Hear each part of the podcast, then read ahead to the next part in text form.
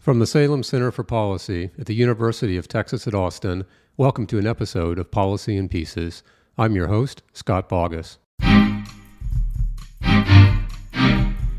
One of the things I've learned is that the real harm to investors over the years has come from things that weren't done to them directly, but they're sort of the the collateral damage of these broader market breaks. And so like you know, investors who never bought a mortgage-backed securities certainly didn't burn in the derivatives markets suffered enormous financial harm because our failure to you know adequately regulate those segments of the market. That was barbara roper from the consumer federation of america. For more than three decades she has been a leading voice on investor protection issues in financial markets we asked her to explain how consumer advocacy works where her influence comes from, and how she knows whether she is making a difference. We also talked to her about market conduct most in need of regulatory attention, and whether the new administration's focus on social responsibility intersects with investor protection. My co host for today is McCombs Business School student Robert Keithley.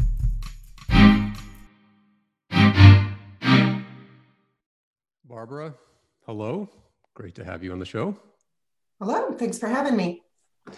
And I have co host Robert Keithley, McCombs Business School student. Hello. Hello. Excited to be here. And thank you, Barbara, for coming on as well. Oh, it's my pleasure. So, Barbara, uh, in my time at the SEC, uh, you were a household name. In any discussion of a policy issue, staff would often say, uh, What is Barbara going to think? Uh, your views were widely recognized. You were always part of the conversation, even though you weren't there. And today uh, we're hoping to uh, figure out why. And uh, Robert's going to lead us off. Yeah, I think a quick overview of the CFA would be great. Barbara, could you explain what the Consumer Federation of America is and why it's important for young investors like me? Okay, so CFA is a nonprofit, nonpartisan consumer advocacy organization. It was formed in 1967 or 8 uh, during the early days of the consumer movement to serve when it when this consumer movement consisted primarily of state and local groups. And cfa was created to serve as a voice in washington for those groups. And we work on a wide range of issues. Food safety and product safety network neutrality utility regulation you know fuel economy standards high cost credit you know so across a range of issues if you got a money back on your auto insurance. That was largely because of my colleagues on our auto insurance. So, you know, so we work on a variety of issues. I, I guess if we're important to investor protection, I think it's because we were really the first of the consumer groups to add investor protection issues to our agenda. And in particular, to focus on those issues from the perspective of sort of the average individuals who turn to the markets to save for retirement to fund a college education, you know, for whatever long-term savings goals. So, and we've continued. There, there are a lot more organizations in this space today. I'm happy to say than there were when I started. But I think we still continue to sort of be leaders in that focus on mm-hmm. how the policies affect average sort of individual investors. Barbara, you've been there for a long time. Can you tell us how long and explain why you've been there that long? Yeah. So I was hired in 1986 to edit CFA's publications. I had been I'd worked as a newspaper reporter in a in a public information office at a at a college, and when my husband and I had worked back, moved back to Washington, D.C. for his job as a newspaper reporter, family friend told me CFA was looking for an editor for its publications, and I ended up getting the job. And my boss at the Times had gotten funding to do a study on abuses in the financial planning profession. And he said, Well, you know, you've been a newspaper reporter. With my supervision, you can, you know, you can do this study. I have a degree in art history. I never took an econ or finance class. I certainly don't have a law degree. But you know that that sort of basic ability to do research and and write was there and good support from my boss. And you know, he said at the time, I'm going to make you a star. And I'm like, yeah, sure, whatever. And I, in that study, CBS Evening News, Wall Street Journal, New York Times, uh, the Today Show, uh, you know, I mean, it just, it hit with this sort of huge impact. And I suddenly became the consumer movement's investor protection person. You know, it's not a job I would have applied for if it had been listed. It wouldn't have, I wouldn't have occurred to me that that was something that I would be qualified to do or even interested to do. But I guess the reason I've stayed with it so long is that when I do find the work worth doing and intellectually challenging. And I have a boss who over the years, had a boss, he's since retired, but who over the years really worked to let me grow in the job and provided, you know, all of the flexibility that you could ever hope for. And, you know, on that first study on financial planning abuses, when we got ready to publish, the people who had funded the study didn't like our findings, didn't like our recommendations and i'm thinking okay i'm brand new right? You know and, and, now i've done this study and now that you know we, we have this conflict and you know my boss sort of brought us both in listened to both sides and sent back the money and published the study. So if you're doing what i do and you have so you know it's like you know that that you're going to be able to sort of always express what you really believe take the positions you really believe in that's pretty hard to walk away from. So the, the key takeaway is that you've had a long career with the CFA because you've been controversial. I mean, I don't know. I would say I have had a long career at CFA because one, there's no one else, there was no one else doing what I do. You know, it's like it's easy to be the cons- leading consumer advocate on your issues when you're the only consumer advocate on your issues which I was for, you know, probably 10, 15 years before the community started to grow more. I, I can't understate, you know, the importance of having a boss who just one backs you, you know, mm-hmm. has your back, and two is always looking to like help you grow and have new opportunities. Not to mention that he wants yeah called me up and said, I've been looking at the salary schedule at CFA and you're grossly undercompensated and gave me a 40, 40% raise. You know, it's just like, it's a pretty good environment in which to work. How did you learn about all the finance and economic things? Like you said, you didn't have uh, much knowledge. Was he a good advocate for that, or did you learn inside the CFA? Or so, yeah, I mean, I'm definitely I am learn on the job, self taught so on that first study, going back to that first study, by the time I finished that study, I knew enough to start a study on financial planning, right? You know, I mean, I, mm-hmm. and, it, and it has at times, I've had to lo- learn new topics over the years. I guess the way I approach it is I sort of t- treat, when I start on a new, a new issue, I treat it like writing a thesis. You know, I do, I want to know everything, right? You know, for example, we recently did a comment, it's about 18 months ago now, maybe, on a concept release from the SEC on private offering exemptions. Went back, I read the 33 Act and the 34 Act and the conference report from Congress when they adopted the 33 Act and a law review article by the guy who drafted it on what they were trying to achieve. And every SEC rulemaking going back to the 80s on, you know, just what the thought process was behind all of these steps that were taken over the years to open up you know new exemptions in the law and legal cases you know the decisions in in court cases that you know that decided those factors. Because i want to like i want to know all of the background before i then decide like what is what should our policy be? You know we're very research focused in the way we approach issues at cfa and so I've over the years sort of acquired that knowledge just learning on the job and you know just digging in and doing the research. We shift a little bit and maybe mm-hmm. have you help explain to us how advocacy works. Like, what do you do, and uh, how does it affect the world? Yeah. So so advocacy you know in the simplest terms is you know the effort to influence policy generally in congress or at a regulatory agency, in my case, either the Securities and Exchange Commission or on occasion the Department of Labor. And you know, anytime you're working on an issue, there's usually someone on the other side. Like if we're trying to advance a policy, there's usually someone on the other side that's trying to prevent it from being adopted. You know, if we're trying to stop something, there's someone else who's pushing it. So it's, you know, it's a question of can you persuade members of Congress? Can you persuade the staff and, and commissioners at the SEC that your view is correct? And so, as I said, for me, that starts with research.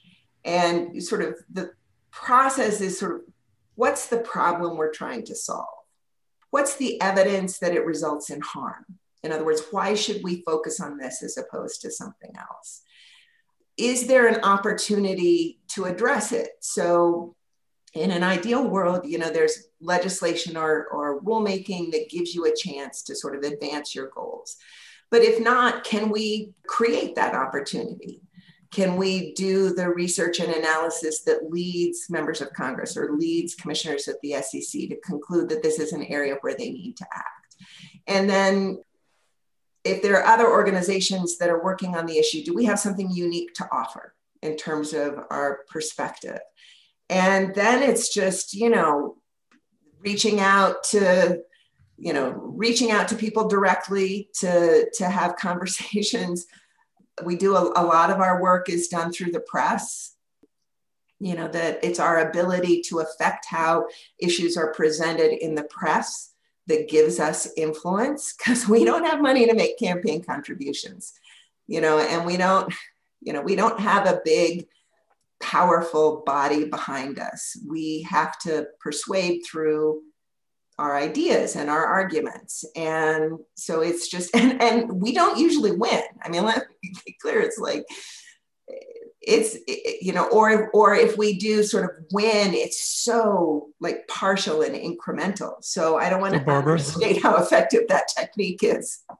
Barbara can you explain you said something that i thought was interesting you said we don't usually win. Can you tell us what a win is? How do you know if you've won? So, I mean, in the classic sense, the win is if Congress or the SEC adopts the policies that we think are needed to, you know, protect investors or promote the integrity of the markets in a form that we think is likely to be effective. And so that that just frankly doesn't happen very much. If you keep a, a proposal from being more extreme than it would otherwise have been absent your participation. Is that also a win? So it's, you know, pro- it's progress, right? Like it's it's a positive. It's just and I hear this a lot, right? You know, when I'm sort of questioning my life choices and you know is like how effective are we? Really people oh it would have been much worse if you hadn't been doing what you're doing. And you're like yeah that doesn't feel very satisfying. I mean i know it's important right? It, but it doesn't it doesn't it doesn't feel like a win. And that is in fact that that's more common oh, this is a little bit stronger than it would have been if we hadn't weighed in. This isn't quite as bad as it would have been if we hadn't weighed in you know, there are areas that you could point to where, like, we were very involved in the lobbying on the Dodd Frank Act, for example, on the Sarbanes Oxley Act, for example. And we were very, very intimately involved in the Department of Labor's fiduciary rule. And that, you know, that DOL rule was, you know, the, in the classic sense, a win, right? Because they did the rulemaking in a form that we thought was likely to be effective. And of course, it got overturned when the Trump administration stopped defending it in court after the Fifth Circuit decision. So, and you know, if you look at the Dodd Frank Act, that's a win, right? Except it depended for its effectiveness on regulators doing well the things that they had done poorly in the lead up to the crisis. And I would argue that they have not done well in implementing the law, the things that they needed to do well for it to be as effective as it should be, more in some areas than others. And the same with Sarbanes Oxley. I mean, we've seen the, the reforms that were adopted in that, you know, 20 years ago to clean up the audits of public companies have just been decimated in terms of the quality of auditor oversight, in terms of the independence of the auditor oversight board, in terms of auditor independence and auditing standards. You know, you really see that they've been decimated. And so so you pick up and you start the fight again. You know, we'll we'll try to build it back. Maybe better. Do you think you're more effective during a Republican or Democratic administration? So uh, clearly, I mean, so CFA is nonpartisan and we work with whoever, you know, is with us on the issues. But clearly, our agenda aligns better in a Democratic administration than in a Republican. But, you know, I can point to several Democratic SEC chair who weren't at all sympathetic to our positions. You know, there's not as much it's it's not like once there's a democratic office everything's good to go you know it's it's it's challenging. And i've had republican chairs who've been much more accessible. Harvey pitt called me like the day he took office at the sec or shortly thereafter. Um, not that we ended up having a huge overlap in our policy agenda. Or chris cox you know one of president bush's SEC chairs, tons of access. So we talk to and work with who, whichever party's in charge. This has been an extraordinarily difficult four years. Do you think do you think the amount of access is positively correlated with your influence? I mean, I think you have to have access to have influence. But I think we often get access instead of influence you know i'll always take your meeting. I'll never do what you tell me to do you know is is uh, an unfortunate reality. So you said you were a bit more effective during a democratic administration. Are you excited about gary gensler coming the new chairman? So i am very excited about that appointment. I've actually known gary for like 20 years first time we worked together was on the Sarbanes-Oxley Act when he was advising Senator Paul Sarbanes on the drafting of that legislation. And I've gotten to know him considerably better that during the Dodd-Frank, you know, fight and his, you know, his chairmanship at CFTC and, and since then. He has the Wall Street insiders' knowledge of the markets, right? He was the youngest person named as a partner at Goldman Sachs. And he marries that with a real commitment to investor protection and being a seasoned regulator who actually knows how to use the regulatory process effectively. He knows how to write rules that withstand legal challenge. He you know, obviously prefers to work on a bipartisan level when that's available. And most of what he did at CFTC, he did with at least one Republican voting in support, but he's not afraid of taking a partisan vote when he needs to.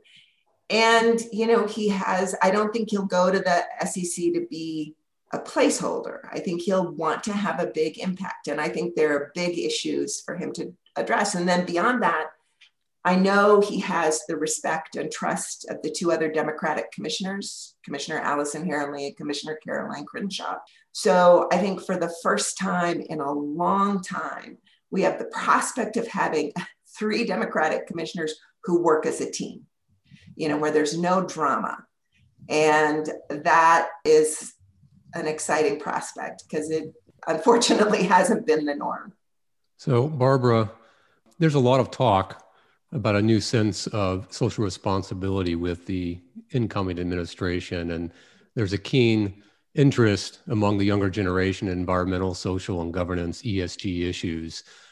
Is there an intersection with that possible agenda item and investor protection? There absolutely is. So, a lot of what sort of it operates on a couple of different levels it's not going to be easy or po- probably even not really possible for this administration to accomplish a lot on those issues legislatively. Given how tight the divide is, you know, 50 50 Senate, the adamant op- political opposition from some. But the SEC has authority, you know, under its existing rulemaking authority to do a lot in the area of disclosure. Um, the disclosures that public companies make about things like what's your climate change risk you know, plan? How are you managing your climate change risk? That's an issue. It's not just a, it's not just a value, right? That's a material financial issue. Is how are you going to how are you going to deal with the changing environment? And and then also what's your impact? You know, to what extent are you contributing to this problem? That's something investors reasonably want to know. Same around issues of diversity and inclusion and how, what steps you you are taking to promote those social values. And I think what you're seeing is the disclosure rules at the SEC are supposed to be driven by what reasonable investors view as material. What information do they want, you know, in order to make investment decisions? Clearly, for many investors, issues around environmental issues, particularly climate change, but more broadly, and racial diversity and how you treat your workers and are important. And they're important not just to individual investors, but they're important to asset managers. And they're important both because they consider them financially material and because they consider them sort of socially important. And so I think the SEC has a, has the potential and will. I, I feel you know, like I, I don't bet, and I would be willing to make a sizable wager that this will be a major focus of the SEC's agenda in the coming years. The other piece of that is that if you're going to go in that direction and say, we're going to do this like socially responsible investing, or this is an ESG fund, then there has to be some real credibility behind that. You, know, you have to be concerned about things like greenwashing, or I heard a new term lately, woke washing. You know, you have to make sure that there's substance. So there, the, there has to be real transparency and accountability around that. And I would say that, you know, a, a lot of that is focused on what we can do in the public markets.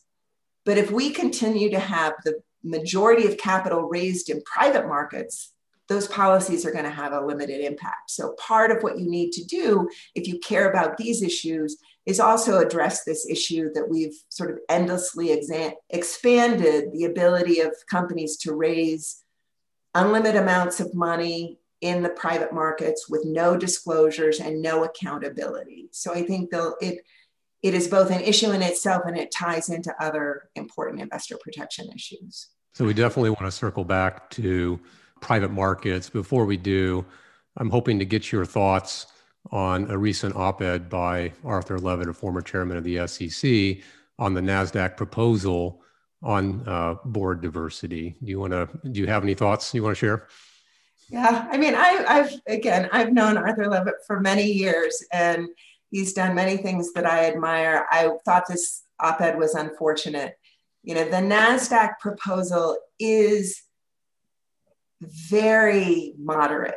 You know, either add this sort of minimal level of diversity to your board or explain why.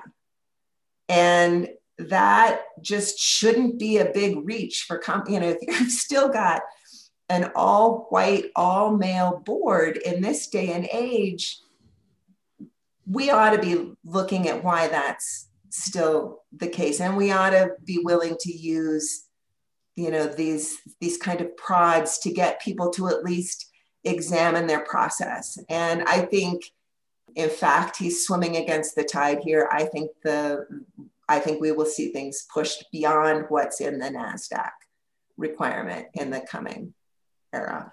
Do you think that's going to be a priority for the new SEC and Gensler administration?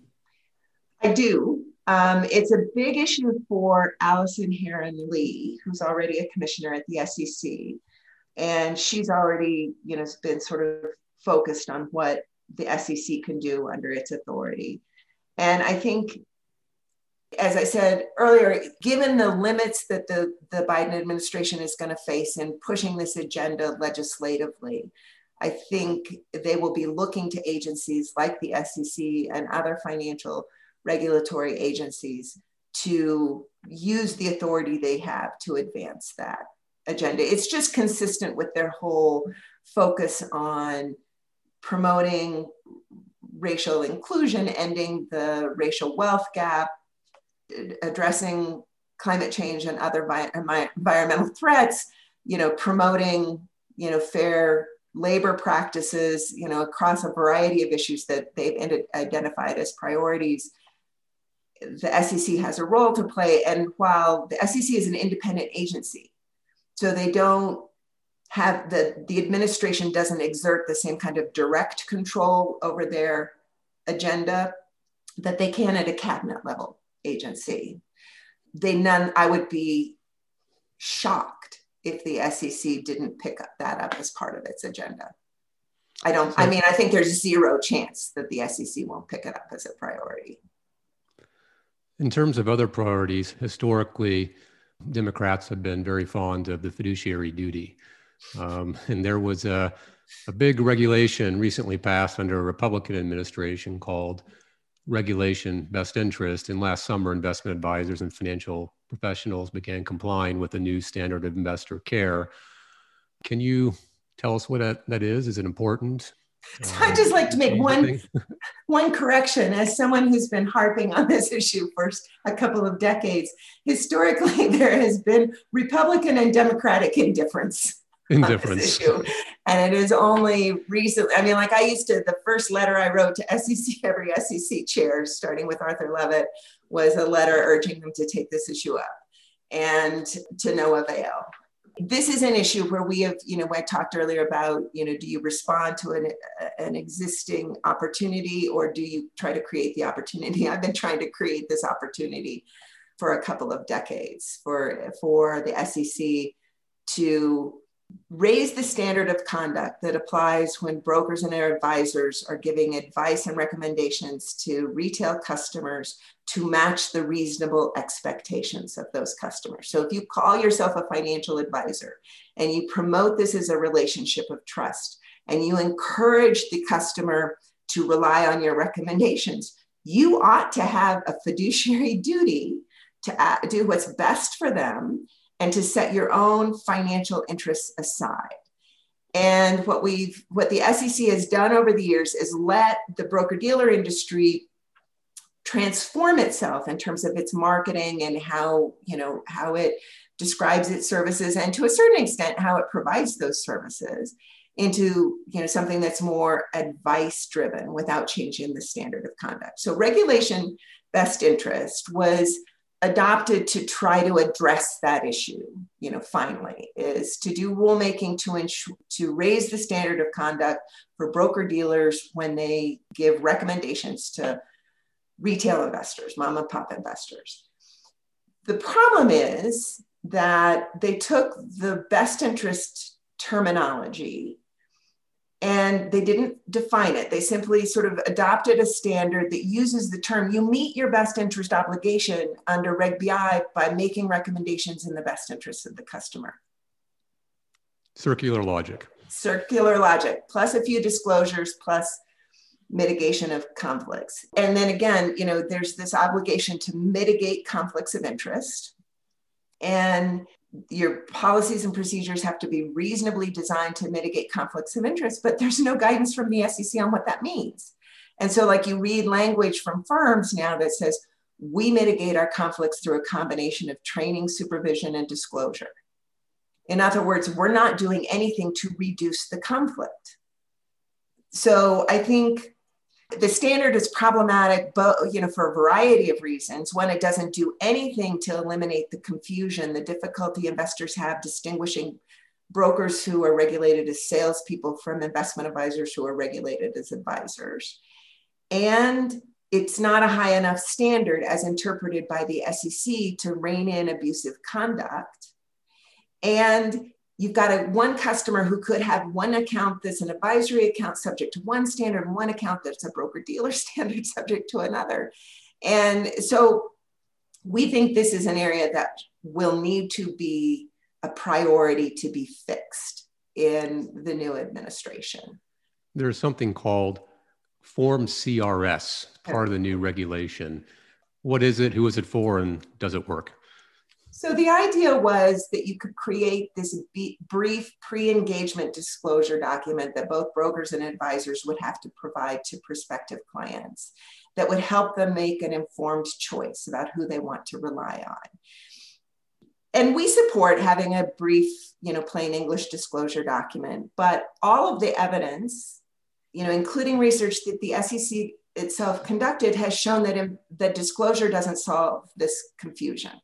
Even well-designed disclosure doesn't actually lead to informed decisions but the, for investors between brokers and advisors. And these are not well-designed disclosures. These disclosures actually, in several ways, do more to obscure the differences between brokers and advisors than they do to clarify them. And had the SEC tested them, as we repeatedly urged them to do, they would have discovered that the uh, disclosures were that investors weren't able to use them to make an informed choice. And I think they refused to test them precisely because they knew if they tested them that they would discover that they didn't work. And their entire regulatory approach depends on them working. If you're going to maintain different standards for brokers and advisors, investors need to be able to make an informed choice between them, and the disclosures don't enable them to make an informed choice.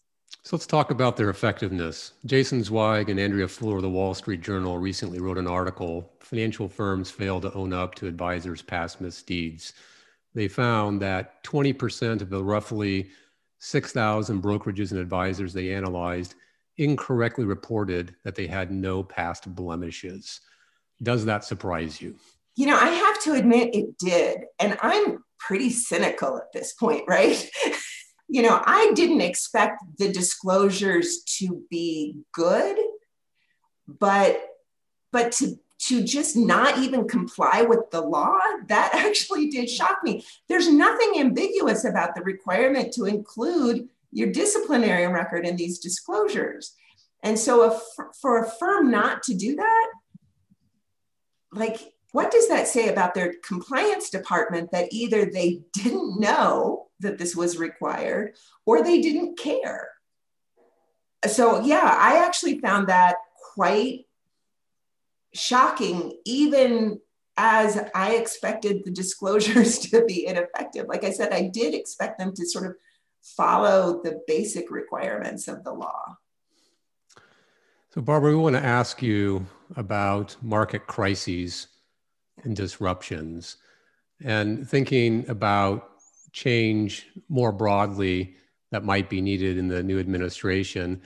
Is there anything left left over from the Dodd Frank Act that uh, remains unaddressed or needs to be addressed?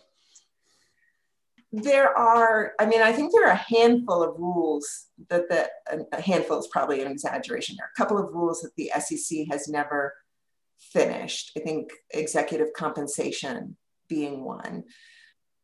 But I guess the question here is not so much have they sort of finished doing the regulations that needed to be written you know, were mandated by that act is what they are the rules they adopted adequate to address those problems let alone the problems we haven't thought about yet that will emerge right? And i would say in a couple of important areas they they aren't. So i'm not going to pretend to be able to judge the derivatives regulations. I learned just about enough about derivatives to be dangerous during the fight over Dodd Frank, and I do not claim to have, you know, an expert under understanding of how effective those regulations are. And that's important because it was the derivatives market that spread the risk throughout the financial system. So making sure those are those were done correctly is pretty significantly important. But in a couple of areas, I think it's clear that the regulations that were adopted or the legislation itself were not adequate. And one has to do with the lack of transparency around asset backed securities and in the sort of private debt markets more generally. So you know, one of the lessons of the financial crisis should have been that even the most financially sophisticated investors don't actually make really good investment decisions if they don't have any information to base them on. You know, so if you have, if you're investing in asset-backed securities and you're not getting any disclosures about those securities, and you know, you're relying instead on a rating from a credit rating agency that, by the way, is paid by the person who's structuring the asset-backed securities, that's maybe not going to end very well, we still have a huge amount of debt sold in opaque private offerings in this country. And I think that is an issue that needs to be addressed before it blows up on us again in some unexpected way. And then the other one, the credit rating agencies. You know, that was in fact a major, there's a whole section of Dodd Frank devoted to regulating credit rating agencies. And I think, you know, it's been extraordinarily ineffective, in part because so there was a debate at the time between those who thought what you needed to do was change the business model that as long as credit rating agencies were paid by the issuers of the debt they were rating they were going to be biased in approaching that. And then there was another faction that said the solution is just to eliminate our reliance on credit ratings. You know write them out of our sort of regulatory system. And it's the eliminate reliance crowd that won. The problem is that nobody actually had anything to offer as a substitute for credit ratings. Like if you write them out of the laws but you still have to consider whether something is credit worthy what do you have to use instead? And so everybody is still relying on credit ratings. So it was sort of an empty gesture. And then there's all of these things you know there's inspections and disclosures and whatnot. But the inspections reports if you read them they find the same violations year after year. They don't name names about the about the firms that are guilty of those violations. So there's sort of no real accountability and and we've been we've been looking at this for decades, right? You know that the credit rating agencies work great right up until some there's some disruptive disruption in the market, and then they don't work.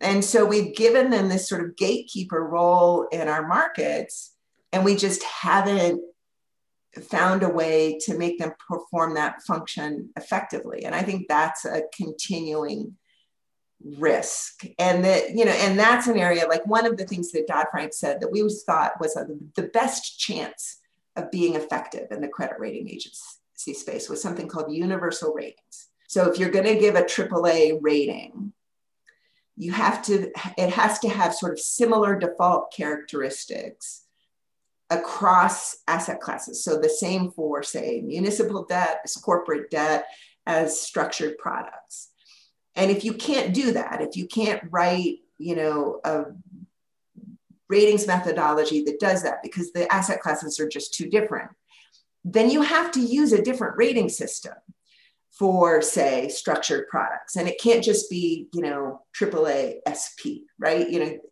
and the reason that's important is because those ratings you know even though they're sort of out of the regulations they're still very much in like when pension funds or money market funds or someone else you know is making decisions about what they can invest in the ratings still play a part. So if you you really want to get ratings for those structured products that reflect the risks in those ratings you've got to do something along those lines that forces ratings agencies to adjust their ratings when they're shown not to be well correlated with the actual default risk.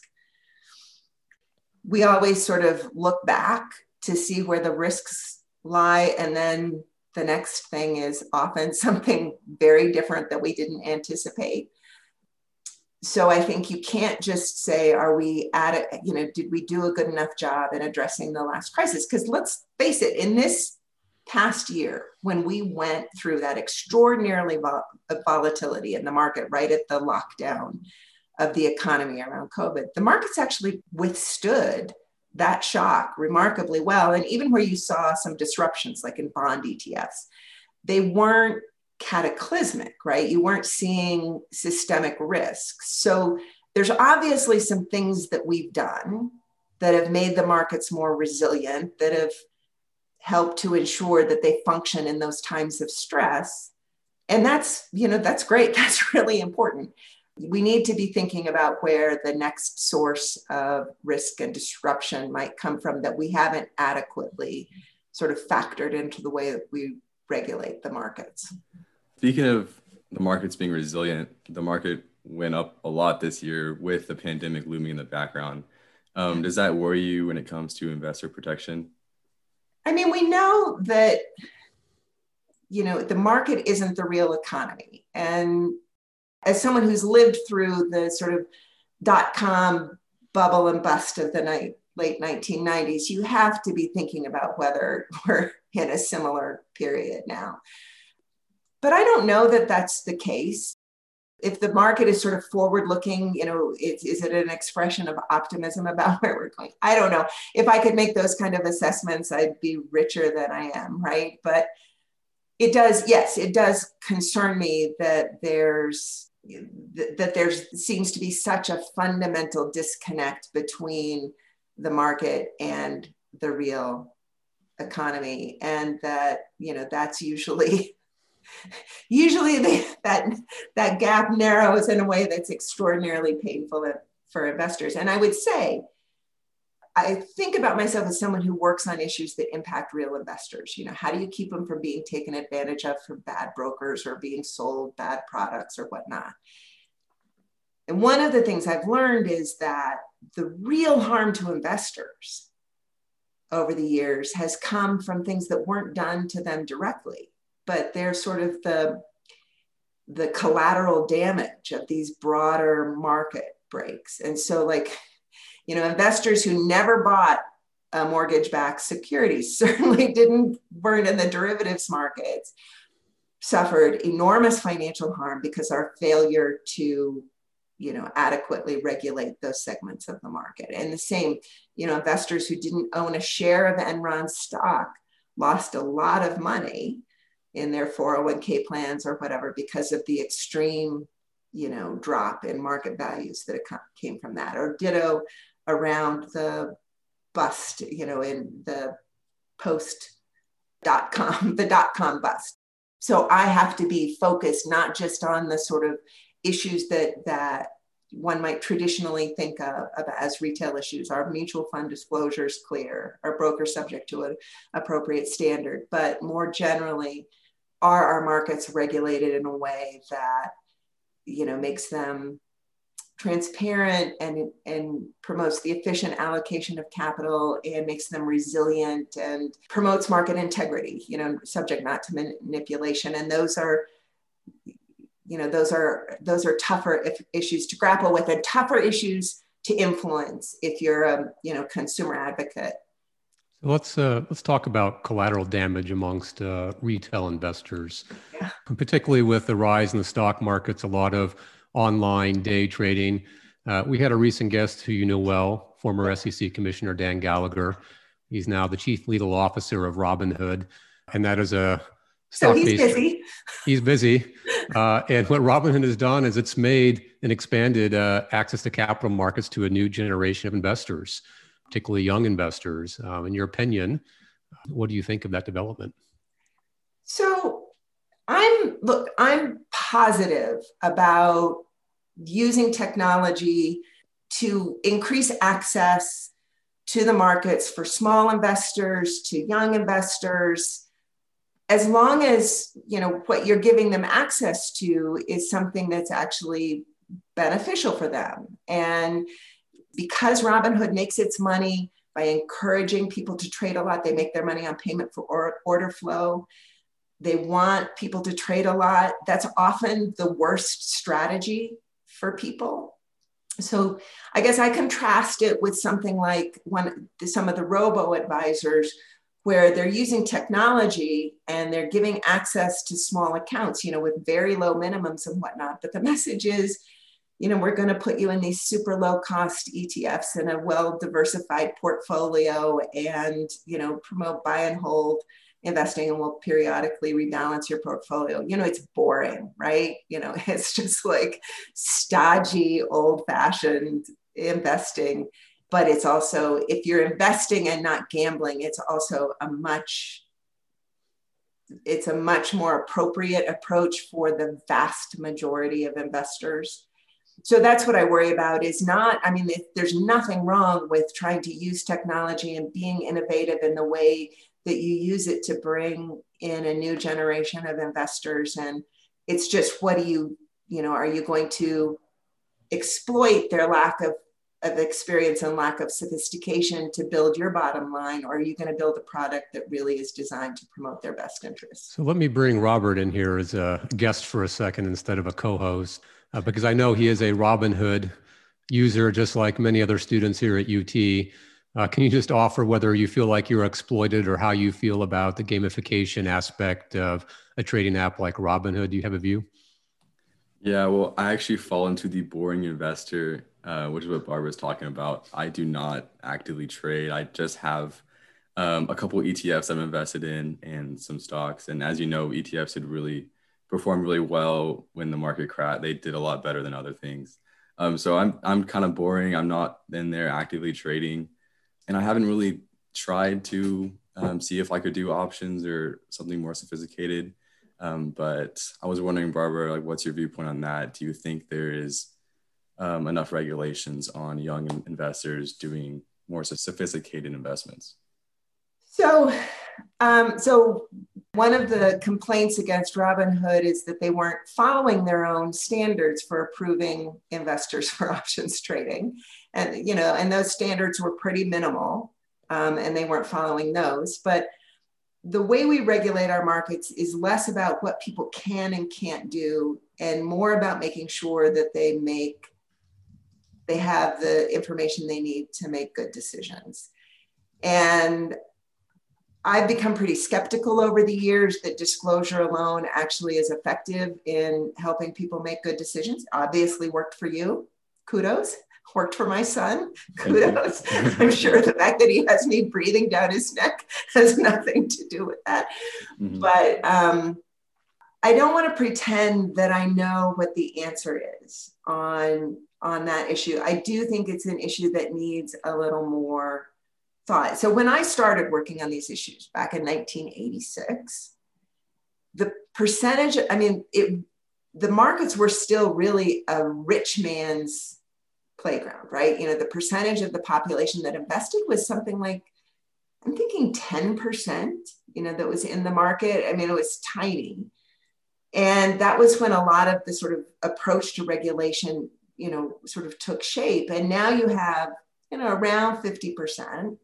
And it's the primary way we fund retirement, which was not the case back then. And I just think it calls for us to rethink some of these these issues in light of the modern reality.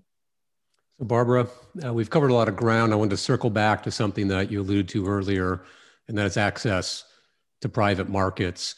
And this has been something that's been talked about a lot uh, over the past few years is that a lot of the gains and investment opportunities are and retail investors are shut out from. The last administration took some steps to make access to private markets uh, more accessible.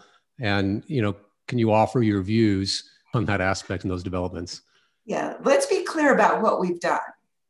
What we've done is made it easier for issuers to market their securities to investors without providing the essential information necessary to value those securities without ensuring that everybody has access to the same information, without ensuring that everybody gets the same price. I mean, so it's it's popular to present this in sort of uh, you know as a oh we're shutting investors out of this this market. What we're trying to do is preserve the basic principle of transparency that was adopted in the wake of the stock market of crash of 1929 and was fundamental to our market's success. There, the, it is the reason our markets were the sort of envy of the world. And we have been gradually dismantling those requirements. So that now I think in 70% of the capital raised in 2019 was raised in private markets. You know and, and again that means in because reg d is the primary method through which that capital is raised they don't have to provide any disclosures and they can raise unlimited amounts of capital and so we are in essence recreating the conditions for a major part of the market that existed before the 33 act was adopted. So i think the- that is a cataclysmically dangerous approach to be taking. And i think instead of looking to further expand retail access to investments that aren't appropriate for any but a tiny portion of the population, we should be looking to restore an appropriate balance so that we restore the primacy of our public markets and the health of our public markets.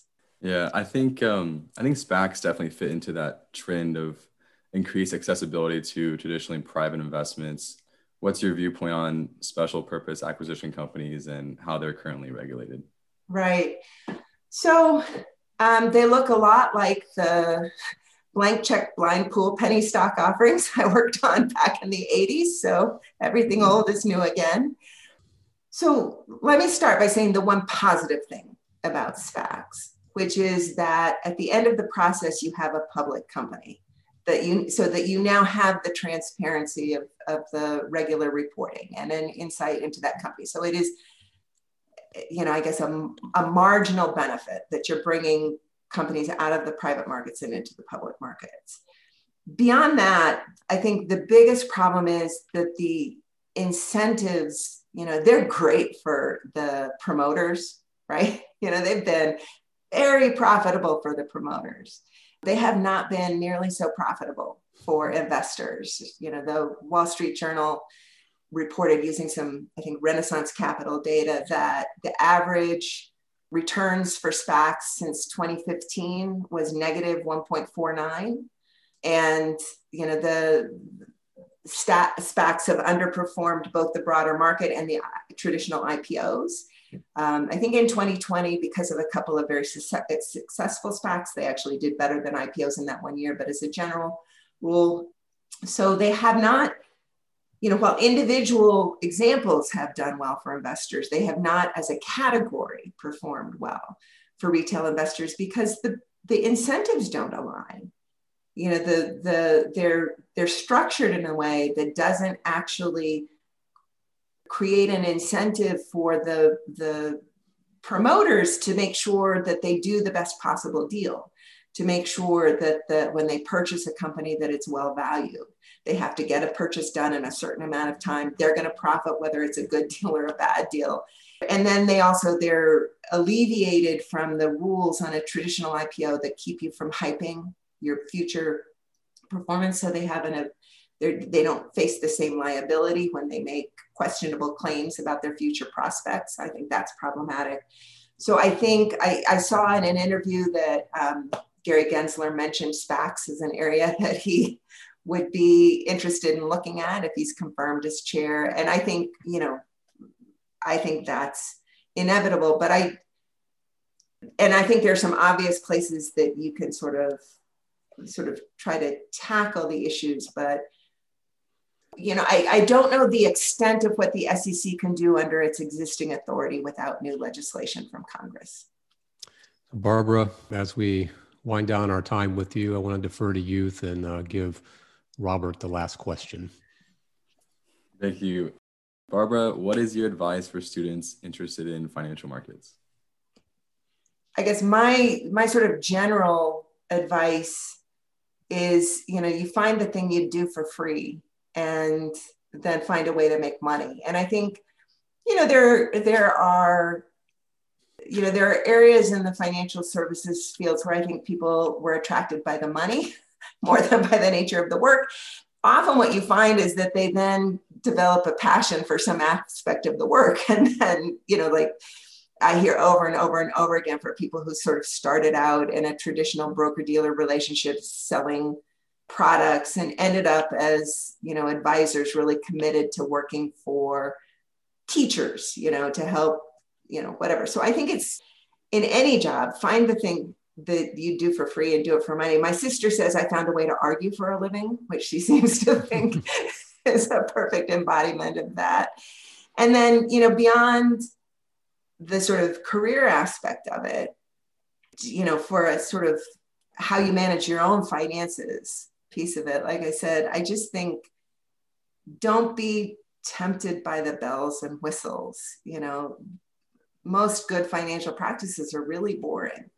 And, you know, if you can, if you have money you can play with, that's fine, you know, but if, if, if your financial decisions are critical to your ability to afford a secure retirement or pay off your student loans or, you know, buy a house or whatever, Keep it. You heard it here. Barbara tells students to be boring. That's right. Save your creativity for other aspects of your life. But if you have that market changing innovation, I mean, that's the beauty of our markets is actually the extent to which, from their very earliest days, they have continually evolved and innovated and offered new choices. It is the brilliance of our system. So go do that and do it for good, not for evil. Great. Well, Barbara, we thank you so much for your time here today. It was wonderful. We hope you enjoyed this episode, and if so, please rate it so that others can find it. The production is brought to you by the Salem Center for Policy, housed in the McCombs School of Business at the University of Texas at Austin. If you'd like to learn more about the center, visit salemcenter.org. Our student executive producers from the Moody's College of Communication are Abby Sawyer and Zoe Tarr. My co host, Robert Keithley, assisted with the background research.